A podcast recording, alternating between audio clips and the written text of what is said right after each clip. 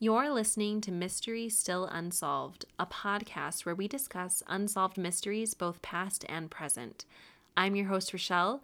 Today we will be discussing Unsolved Mysteries, Season 1, Episode 1. That's right, we're going back to the start.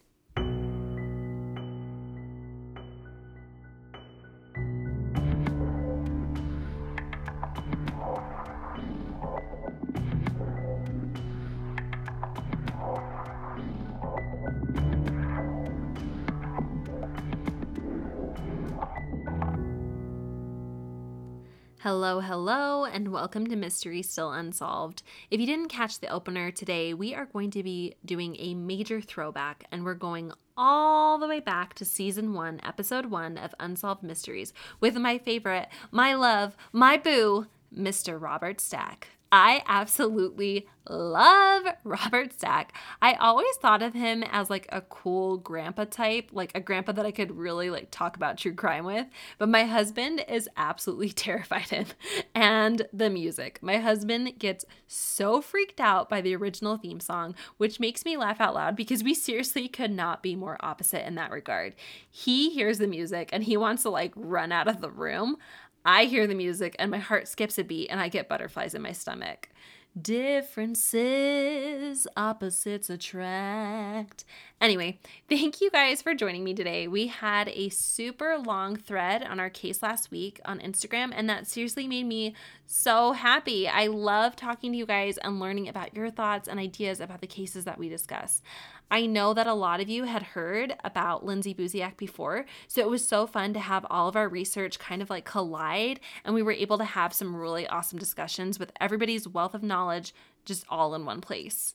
And if you're feeling left out, well, honestly, I wouldn't blame you. There is a simple solution to your conundrum. Follow us on Instagram at Mystery Still Unsolved. This way, you'll never miss a single episode and you can come hang throughout the week. We miss you and we need your ideas. So stop withholding yourself from us. It's greedy. Also, thanks so much for commenting, sharing, following. It really is so helpful in spreading the word about the podcast. I have some loyal followers who share with their friends and family on Instagram and Facebook every Tuesday, and for that, I am seriously so incredibly grateful. Some of you even send me private messages of encouragement and praise, and I seriously don't know what I did to deserve you, and I don't think I could do it without you. You guys are the best. Thank you so much. Unfortunately, there are no updates to any of the cases that we have discussed thus far, but my hope is that one day we will not only have an update on one of these cases, but that someone will be apprehended and brought to justice. Seriously, that's the dream, right? Because I just don't want to talk about these cases. I mean, the reason that I, the reason that we talk about this stuff is to shine a spotlight on the victims so that they will stay fresh in people's minds and that one day their case will be solved and they and their families can be at peace. That being said, we are going to delve right on into the cases today. And yes, you did hear me correctly cases old school unsolved mysteries went through three to four unsolved cases every episode. And while they had to skim through some of them to get everything into like a 30 minute episode, girl, we don't have to do that. We can spend time on each case, and I've done a buttload of research on each and every one, and I'm so excited to share it with you and get your thoughts. So, without further ado, let's get started, shall we? Our first case is the death of Shannon Davis. This case brings us to a farm in Pittsford in Hillsdale County, Michigan. On July 23, 1980, newlyweds Dave and Shannon Davis decided to go on what I can only imagine he concocted to be a romantic sunset horseback ride throughout their property. And when I say Dave and Shannon were newlyweds, they were newlyweds. In one of the articles that I read, it said that they had only known each other for 18 weeks and had been married for just seven. And they say we move fast here in good old Utah. Holy cow, that's quick. So I guess Shannon was not an experienced rider, but she was willing to learn because she knew how much her new husband enjoyed it. However, only an hour later, Shannon was dead. Initially, it was believed that Shannon had fallen off of her horse and had hit her head on a rock, and that is what had caused her death. However, this story began to unravel shortly after Shannon's parents met Dave at the hospital. the husband because it's always the husband, people. Don't get married. Just kidding. Now, Shannon's parents actually really like Dave, like almost a little bit too much, if we're being honest. Shannon's mom thought that the two were a match made in heaven. She thought he was pretty neat. If you got that reference, give me a shout because we just became instant best friends. Shannon's dad often bragged to his buddies that Shannon had snagged herself a real man's man. Dave Davis had a farm, like kind of like a dude ranch, because I think that he only had horses. He enjoyed hunting, fishing, lumberjacking, anything outdoors. But upon learning about Shannon's death at the hospital, her parents begged and pleaded with Dave to allow them to take Shannon's body back with them to Toledo. But Dave had other ideas. Oh, sorry. What time is it? Oh, I'm just checking on my phone. Uh, Yep, that's what I thought. TikTok, it's sketch o'clock. Dave was adamant that he and Shannon had previously discussed that Shannon wished to be cremated. And this took her parents by surprise because they themselves were against cremation, but they had also remembered Shannon expressing to them that she would never want to be cremated either. But Dave wouldn't let up about it, so much so that Shannon's father had to go before a judge and reverse Dave's decision, temporarily suspending Dave's spousal rights. Three days after Shannon's death, a funeral was held in Toledo where Shannon's body, so no cremation had happened, was put to rest. Dave apparently seemed pretty unbothered by the whole situation and didn't have any emotions whatsoever. It was particularly worrisome to Shannon's mother when she overheard Dave telling her husband that he did not have any insurance policies taken out in Shannon's name, when she knew for a fact that that wasn't true. Apparently, the day after Shannon's honeymoon, Shannon had disclosed to her mother that Dave had not only taken one life insurance policy out, but six life insurance policies in her name, amounting to $330,000, which would equate to almost $1 million in 1980 money. And that, folks, is what the French call le red flag.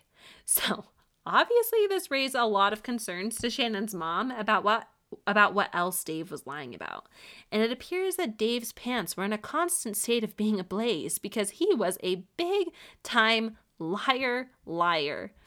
Dave was certainly no stranger to telling tall tales, especially if he could make a quick buck in doing so. Dave had apparently been involved in insurance, frauds for years. He had burned down his own barn to claim the insurance money. He often bragged about an injury that he had gotten in the military, but when talking to Dave's parents at the funeral, they told Shannon's parents that Dave had never been in the service, which seems like a stupid thing to lie about because you can easily find it out. But I mean, 1980s, maybe you couldn't find it out that easily. I don't know. I feel like you'd be whoever you wanted to be in the 1980s. Shannon's dad said that with all the insurance scams that Dave had been involved in, that it only made sense that he'd really want to push the limit to get the most money possible, even if that meant murdering someone. Shannon's parents and investigators had no doubt in their minds that Dave's sole purpose in marrying Shannon was to just kill her and get the insurance money. It was long premeditated, but there was only one problem standing in their way. How were they going to prove it? During the investigation, Dave moved to Florida with a girlfriend. Le red flag numero dos. He claims that the woman wasn't really his girlfriend. She was just a woman who was interested in him who invited herself along. Yeah, okay, buddy. Shannon's parents fought for their daughter's body to be exhumed and for another autopsy to be performed. It finally happened, and a toxicology report found that there was a large amount of a chemical compound, but they didn't know which one. Remember, this was 1980, they didn't have the technology that we have today. The toxicologist at the time said that there were 200,000 possible medicines or chemicals that it could be, and they had to test each one individually it would help them if they could narrow it down so that it wouldn't take like months or years to find out. This is when the toxicologist working on the case was approached by a detective who informed him that Dave owned a dirt farm with horses. And if you're wondering what a dirt farm is, because what do you do? Like farm dirt? No, it's just a farm with no hired help. So Dave was doing all the work on his own. Was it possible that Dave had used a medicine for horses to subdue his new bride? Investigators visited several vets who had associated with Dave, and a few of them mentioned the name of a horse tranquilizer that Dave had purchased from them time and time over the years. The investigator passed on the name of the tranquilizer to the toxicologist, and when you know, the toxicologist tested it, and it was a perfect match. Put a pin on that though. Now they just had to prove that it had in fact been injected into Shannon before her death. So, yet another exhumation was ordered.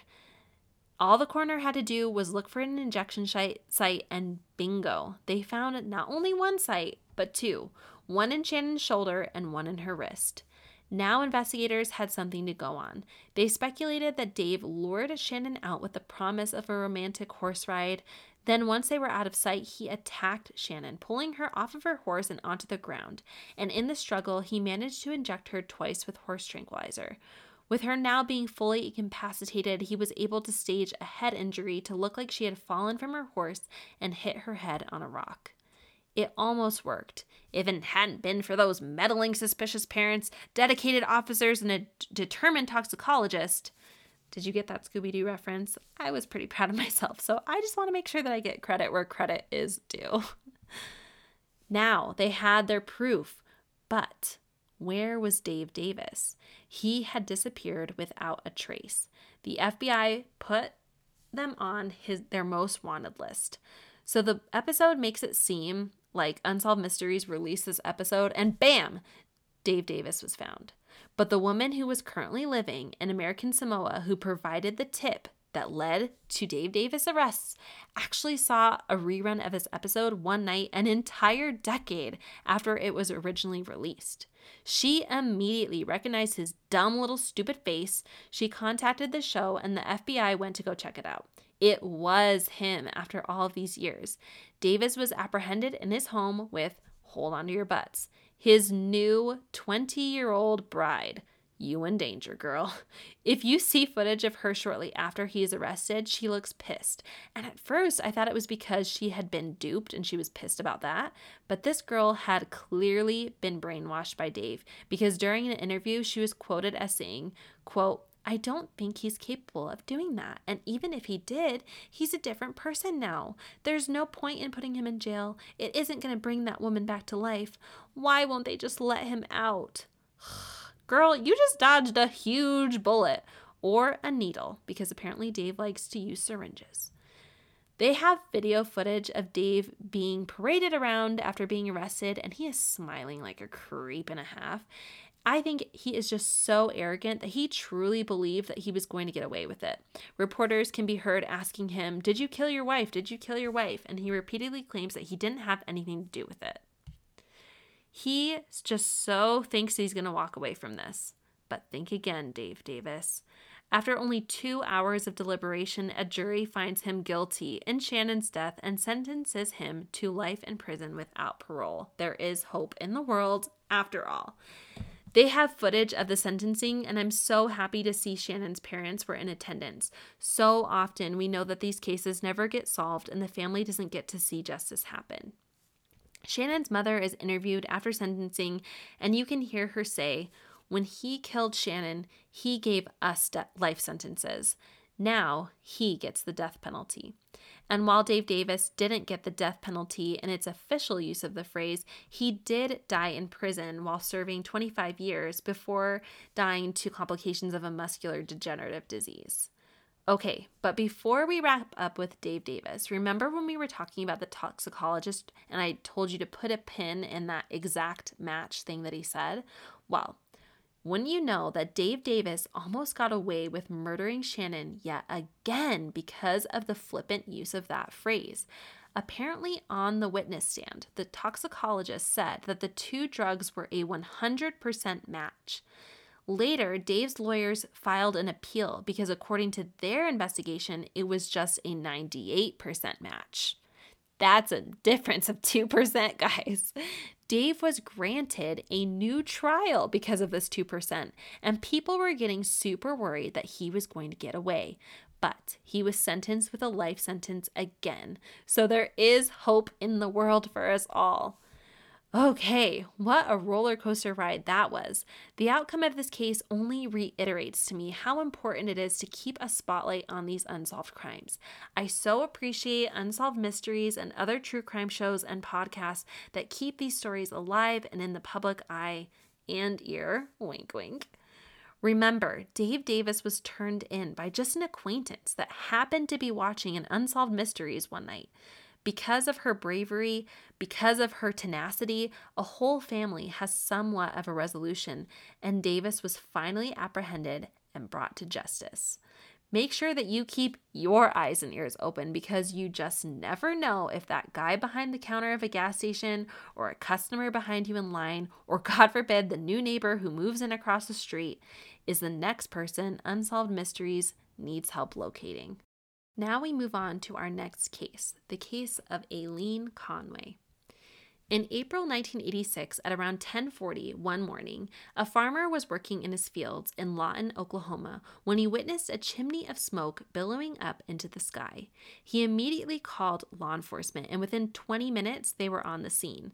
And what a scene it was to come upon. A sedan appeared to have crashed into a guardrail of a bridge. It was now completely ablaze. The flames were so large and so hot that officers had a hard time getting anywhere near it.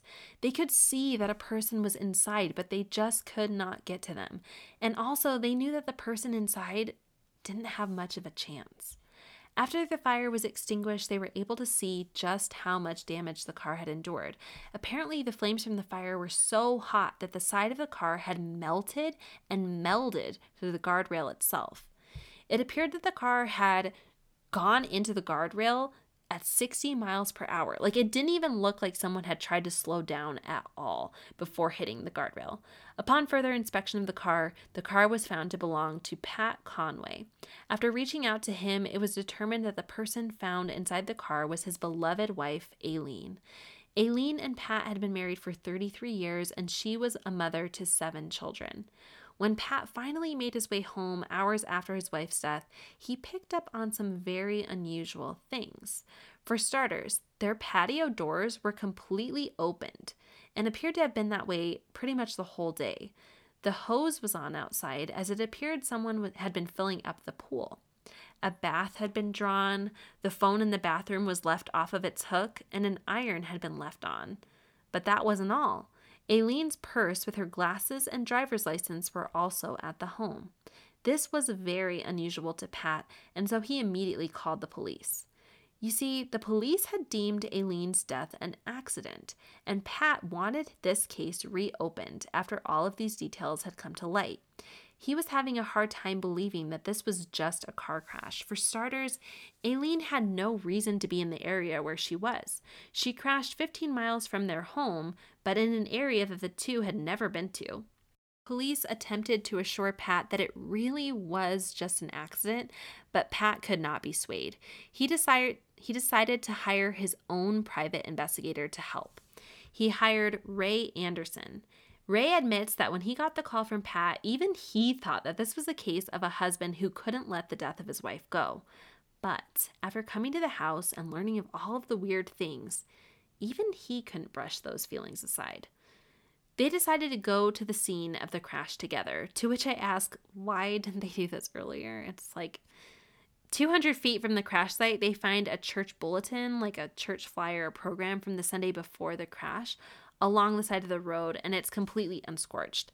Now, this doesn't seem too crazy at first, but Pat is adamant that Aileen never drove with the windows down. She loved using the air conditioning. He said that there's just no way that it could have flown out if Aileen had been the one that was driving. Now, as much as I feel bad that Pat is really trying to get us to think this means something, I really just think it's a red herring to the case and detracts from some much bigger findings that they discover.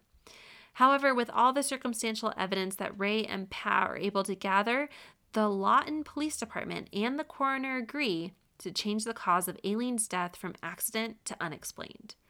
An arson expert is brought in on the case for a second opinion, and he believes that there is just way too much fire for a simple car accident. He 100%, careful of those numbers, buddy, believes that an accelerant was used to create the flames and sustain the fire for such a long time.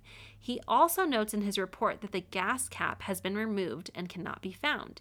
He says that in all of his cases where a car was purposefully set on fire, the gas cap has been removed. This only perpetuates his belief that this was no ordinary car accident. This fire was intentionally set. He believes that there are many reasons why this would be plausible. For example, he believes that Aileen was dead before the car crash. He thinks that perhaps someone set the car on fire to destroy evidence, such as fingerprints or bodily fluids, hair or fibers, or to just seriously throw off the ME's findings. If you're a murderer, try not to take notes right now, but apparently a fire is the best way to destroy evidence, especially since firefighters usually come out and fight the fire with water, only further damaging any evidence. So, yeah, now you know. In fact, they go one step further and get a sample of the same make, model, and year of Aileen's car and they put it against tests at a lab. One sample they douse with gasoline, the other they leave it as it is. When they take a blowtorch to the one not soaked in gasoline and then stop the blowtorch, the fire does linger linger for a little bit, but it does go out. This is because the make, model, and year of the car that Eileen was driving had flame retardant seats. But the one that has been doused in gasoline, however, continues to burn and the flames get larger and larger. So I think at this point it's obvious that this was not just a car accident. There was definitely something more sinister at play here. But why and who? There are a few theories rolling around out there in the ether, so we're going to talk about a few of them. Theory number one is that Aileen was at home when she was lured out of her home by someone that she knew. People think this because there were no signs of foul play at the home, like kicked over furniture, etc. So they think whatever happened to Aileen, she initially left willingly, but then that person killed her and staged the accident. Theory number two is that Aileen was at home minding her own business, multitasking like a boss because she's a mom of seven kids and they're actually all at school and she can get crap done when she was either attacked by one of the many contractors that were coming in and out of their home. Apparently, Pat and Aileen were doing a lot of renovations at the time, or a burglar came in thinking that no one was home and was surprised when they ran into her. People think this because, well, if it's the contractor theory, they think maybe someone walked in on her while she was preparing for a bath and then they made a move on her to which she rejected and then they thought well, i have to kill her so she doesn't tell anyone or if it was a burglar they made a crappy decision to kidnap and murder her so that she couldn't give a description to the police this may explain why the phone in the bathroom was off the hook because she was possibly attempting to call for help when she was overtaken. Many people don't like this theory because they think that Aileen would have caused more of a ruckus and a mess on her way out, but we can't rule out that the person who murdered her didn't coax her out with a weapon to get her to comply quietly with their demands. Theory number three is that Aileen faked her own death, which I just find absurd because that would imply that Aileen found someone who was the same build, weight, and height as her and murdered them to start a new life. Yeah, I'm raising the BS flag to that one because there are simpler ways to skip town, especially in the 1980s. Theory number four is that Pat, her husband, is somehow involved. And while husbands are often the person behind their wives' deaths, almost like all the time, this is one case where I truly don't think that's so. The death had been ruled an accident. If Pat had committed the murder, he was home free. Why in hell would he push so hard for the case to be reopened? Why would he pay his own money to hire to hire a private investigator? Why would he continue to fight for Aileen's name to be in the spotlight until his dying breath? And I should mention that Pat Conway is now deceased. He died without ever getting justice for his sweetheart and without ever knowing what happened to her. I like to think that he's up in heaven with her now, and now he knows the whole story. But don't worry, there is a Facebook group currently in use called Who Killed Aileen Conway. It is run by Joseph Conway, Pat and Aileen's grandson, who continues to fight for justice. And also, after Aileen's death, like years after, Pat remarried and his sweet wife continues to fight for justice for Eileen also. She says that she is continuing Pat's fight for justice because it was just so important to him and she fights in his memory. If you have any information regarding this case, please feel free to go to unsolved.com and place an anonymous tip. Um, we're now going to be discussing the mysterious disappearance of Glenn and Bessie Hyde. In 1976, Emery Kolb, a famous Grand Canyon frontiersman and a photographer, passed away at his home near the Colorado River. Upon his death, his grandson went to go through the, his belongings and organize them. When he went into the boathouse, he noticed a beautiful canoe and he wanted a closer look at it. Upon climbing up to retrieve it, he made a gruesome discovery human remains and a skull. He, of course, obviously called police and more than likely rethought his love of everything canoe related. Police had no idea who the remains belonged to, but they did remember that in 1928, two explorers went missing and wondered if the two instances could be at all related. Glenn and Bessie Hyde were newlyweds. Glenn was 28 and Bessie was 22. For their honeymoon, Glenn had an unromantic and horrifying request. He wanted to break the record for traveling down the Colorado River from Green River, Utah to California. One thing you need to know about Glenn is that he was infatuated by the idea of becoming famous. It's literally all he ever wanted. And Glenn had decided that this was the best way to attain fame and glory. He wanted to accomplish this journey in the fastest time in a homemade boat and with no life jackets. To top it off, if the journey was to be successful and if Bessie didn't die, Bessie would be the first woman ever to journey down the river successfully. Just icing on the cake in Glenn's eyes. Bessie must have had a much more adventurous spirit than I do, or maybe she was doing that thing, you know, that thing where we wives like actually care about being nice to our husbands. it's been a few years since that was my main priority. I think Brian would admit those were the days. I'd be like, no, for our honeymoon, you can take me to Paris. Thank you. Anyway, Bessie agrees to this outrageously dangerous request. Glenn spent some time building the boat and they drove down to Green River, Utah. When they were about to launch their homemade boat, sponsored by Hobby Lobby, they came across another man who was an experienced Grand Canyon guide. After that guy learned about their plans through talking with him, he remarked to another man after they launched their boat and were already floating down the river that the boat looked like a coffin, both metaphorically and in actuality. Yikes. Bessie and Glenn traveled for many days, 26 to be exact, and they were making good timing. They decided to stop and rest for the night at a friend's home, Emery Kolb. Emery had apparently successfully sailed down the Colorado River twice, so he was considered an expert. It's rumored that Bessie confided in Emery that she no longer wanted to continue this journey, I don't blame her.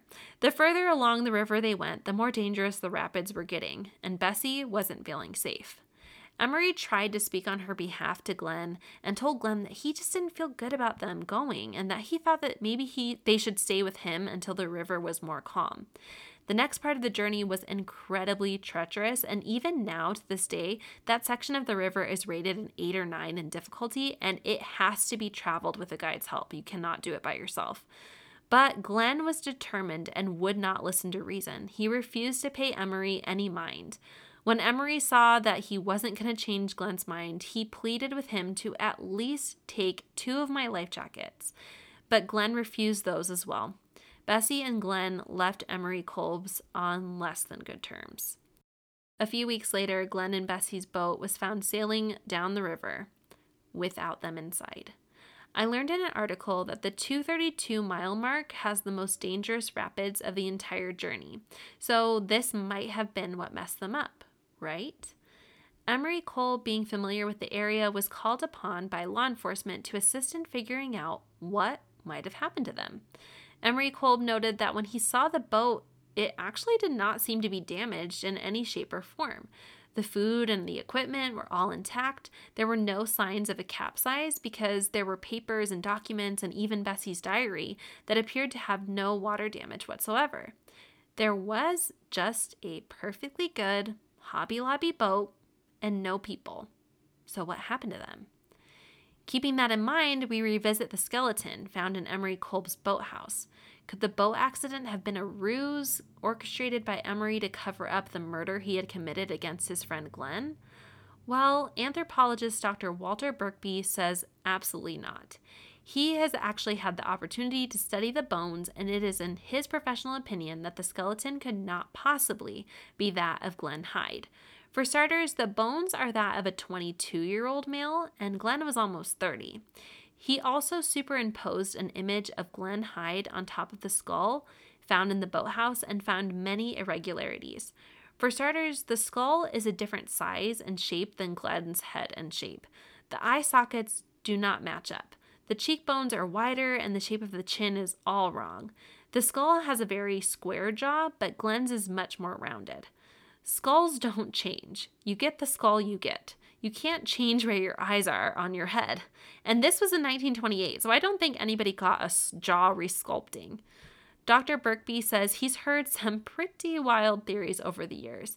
He's heard that perhaps Emery Kolb killed Glen to have Bessie all to himself, perhaps keeping her as a prisoner until he was ready to dispose of her too, and he finds these claims to be absolutely preposterous. He says that it's more likely that during one of Emery's adventures and hikes around his home, he came upon the body or remains of a 22 year old male who had committed suicide and brought him home. Then, Dr. Birkby believes Kolb placed this human body in his boathouse and, you know, just forgot about him. To which I said, Is this the theory you said was more likely? That's crazy. I don't know how into nature you are and the circle of life. You better believe I'm not going to put a body in my boathouse and then forget about it for four decades. That doesn't seem like a good explanation to me, but that's the only one that we get from the episode, so I guess that's what we get. There are also rumors that Bessie could have lived. In 1971, someone claims to have seen her. Apparently, this guy was on a Colorado River trip, and there was this experienced woman who he claimed seemed more experienced than the guide that he hired. One night, the guide took them to the exact location of where Glen and Bessie Hyde's boat was discovered, and they decided to make camp there. At the fire, he told the group the story of Glen and Bessie. He ended his tale by saying, And no one knows what became of them. And the woman, who hadn't said much the entire trip, said, That's not true. I know exactly what happened. A few people shifted uncomfortably in their seats and asked, How? And she replied, Well, because I'm Bessie. She went on to tell the group that a day after they had left Emery Kolb's, Bessie complained to Glen that she did not want to continue. She wanted to go back to Emery's because the water was just getting too rough. Well, apparently the river wasn't the only thing getting rough because the woman claims Glen got so angry with her that he struck her and left her on shore and returned to the boat to continue his journey without her. She became so enraged with Glen that she grabbed a knife and stabbed him. Then she threw him into the raging water, pushed the boat out, and walked away to start a new life. As crazy as the story seems, the witnesses all say that she seemed so convincing. Later on, after the expedition was over and all of the people had returned home, the man contacted the guide to get her name and number. The man called the woman, claiming to be Bessie, and asked her, Was all that you told us at the campfire true? Are you really Bessie Hyde?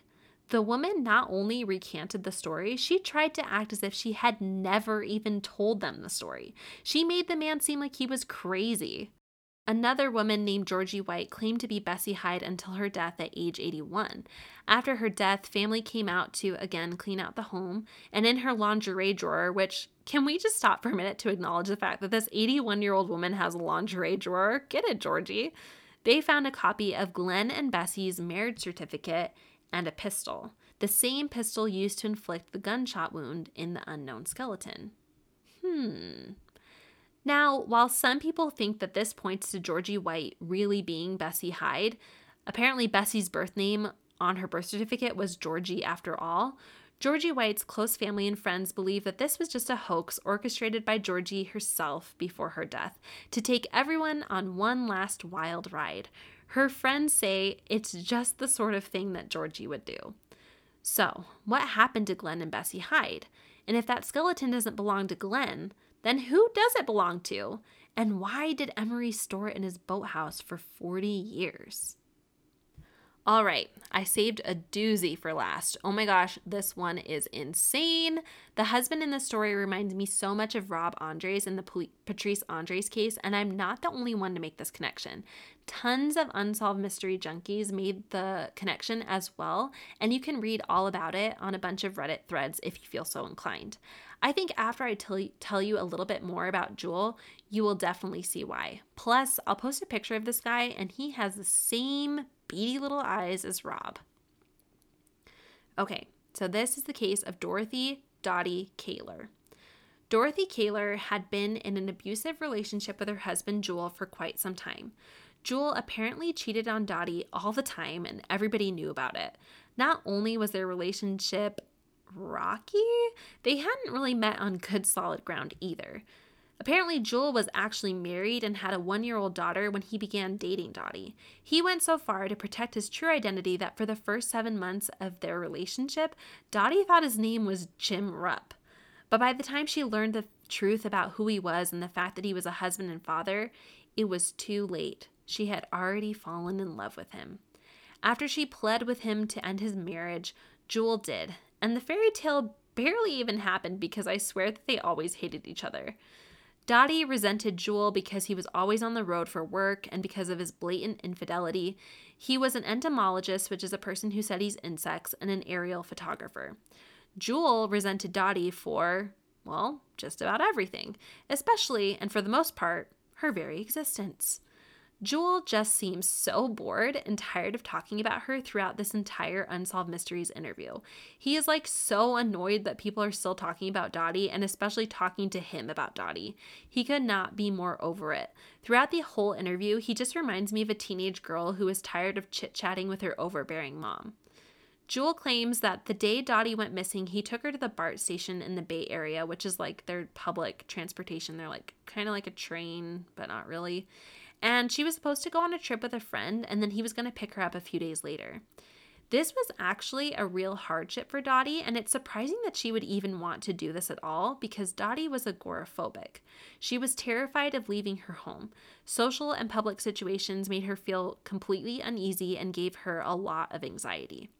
As mentioned earlier, Dottie was living in a prison, not only due to her agoraphobia, but also because Jewel was incredibly physically abusive. There's an instance on Thanksgiving 1981 that apparently a checkbook went missing, and Jewel accused Dottie of hiding it or stealing it, and he began to physically assault her. In self defense, Dottie grabbed a pair of scissors and yelled, If you hit me again, I'm going to kill you. Jewel says he grabbed a typewriter table and hit her over the head with it.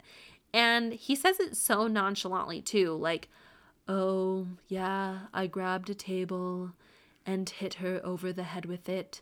It was just self defense. And then he shrugs his shoulders like a 15 year old kid.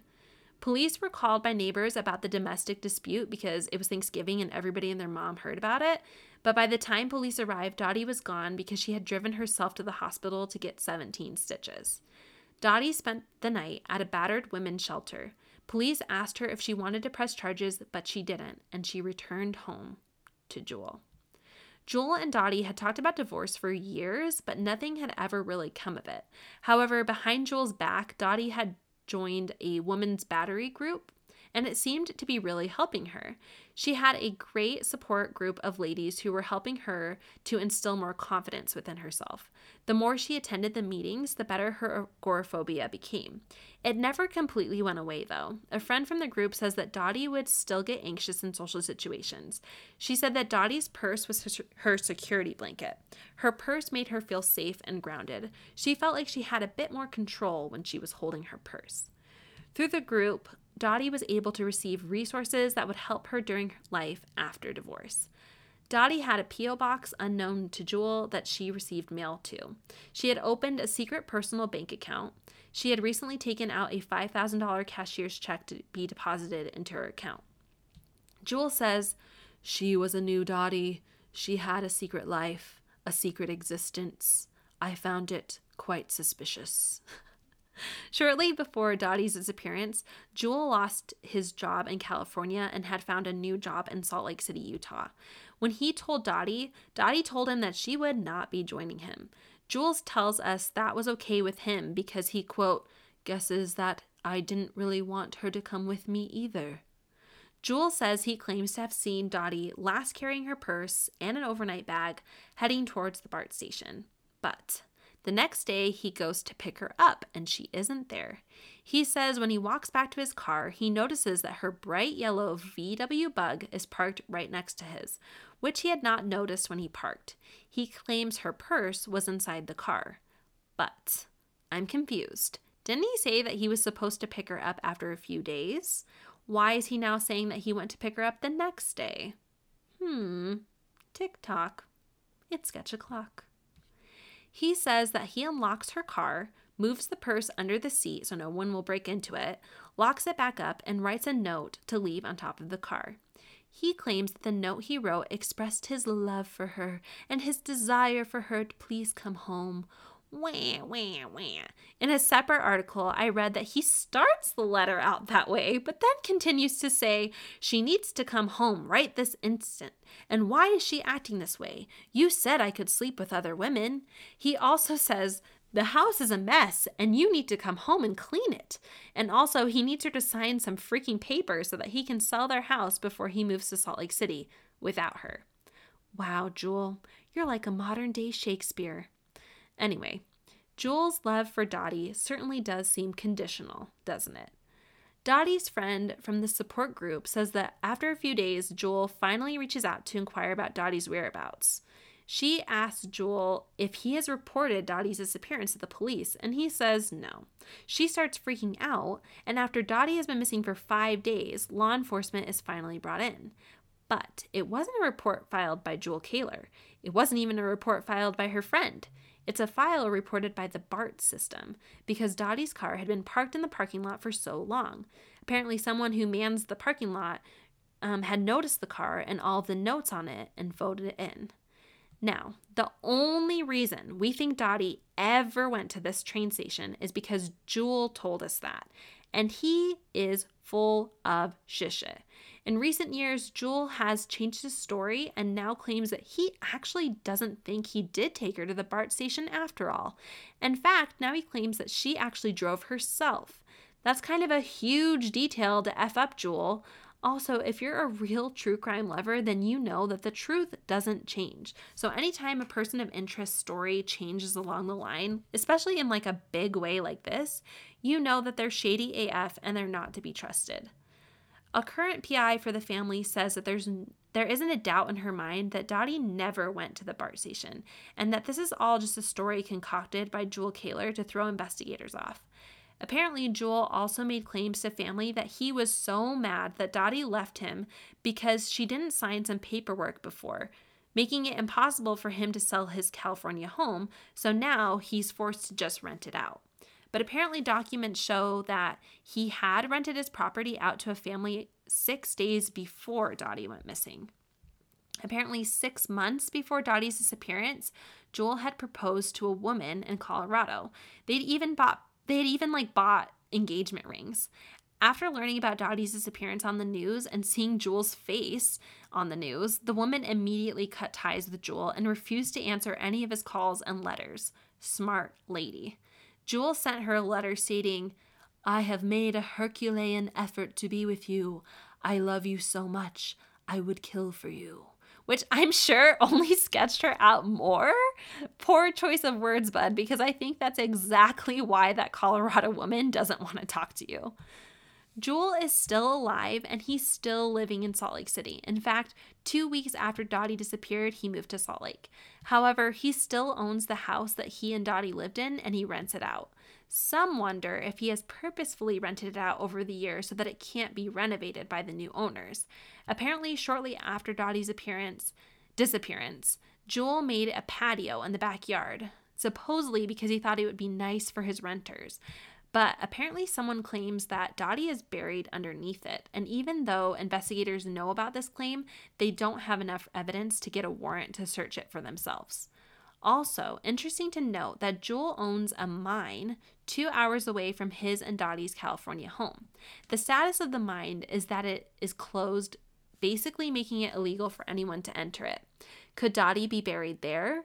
Or perhaps she's buried in Oregon on Jewel's 30 acres of property. Girl, it's Oregon, and everyone's murdered in Oregon. In 1988, an anonymous letter was received to the investigators of the case. The letter claims that Joel killed Dottie in their garage with a tire iron, and the letter even includes a map marked with a spot that the writer claimed Dottie was buried. This lead was investigated and went nowhere. DNA found that the person who licked the stamp was a male, but the person who licked the envelope was a female. There have been no matches to this day, although some speculate that it could have been a psychic. However, writing analysts were brought in to look at it, and they found that the handwriting of the letter was oddly similar to Jewel's handwriting. Hmm, are you trying to throw investigators off your tail? In 1997, Jewel and Dottie's neighbor found a rusted meat cleaver with duct tape wrapped around the handle on their property. It had been hiding in an overgrown ivy plant that separated their property from Jewel and Dottie's. When the owner made this discovery, he immediately recalled a conversation that he had had with Jules a few weeks after Dottie's disappearance. He claims that one afternoon he had planned to cut down the hostile ivy. However, Jules ran out, stopping him before he could do it, telling him that it would be a bad idea to cut down the ivy because it could cause the fence to fall down. He now wonders if this was all a ploy by Jewel to keep the murder weapon hidden. So, like I said, Jewel apparently lives in Salt Lake City now, which is so close to where I live, so I'm officially creeped out. But in a wild turn of events, in 2004, Jewel tried running for office in Utah, but was forced to resign because of his seedy past and his involvement in this case. Which I'm trying to figure out if it's ballsy that he did that or just idiotic. But I must admit that he probably would have made for a good politician. I mean, let's face it, he's already pretty good at lying. also, this has nothing to do with the case, but Jewel has a Facebook account and he absolutely sucks at it. Think like your great grandpa attempting to use Facebook and then times that by like one and a half million. But while I was looking at it, this made me laugh out loud. He wrote in his status, like, you know how when you can write what you're feeling or like what you want to say? He wrote a personal message to his friend. So, like, his status reads, Hey, Bob, how are you? Haven't seen you in a while, blah, blah, blah, blah, blah. But isn't that hilarious? I don't know. It doesn't have anything to do with anything, but he's just really bad at technology. Okay, I'll end this case with one last quote from Creepfest Jewel. And I'm going to do it in his voice because I just think that it's hilarious. When asked about Dottie in the episode, Jewel says, quote, with eyes so bored it looks like he's about to fall asleep, by the way. He says, It was hell living with Dottie. It was hell having her disappear the way that she did. And yet, uh, since I've gotten here and gotten settled with my new life and my new job and that whole problem, referring to Dottie, is behind me, uh, things are really looking pretty good. Uh, TikTok, it's sketch o'clock. But seriously, Jewel, I'm sorry that your wife's disappearance is such an inconvenience to you.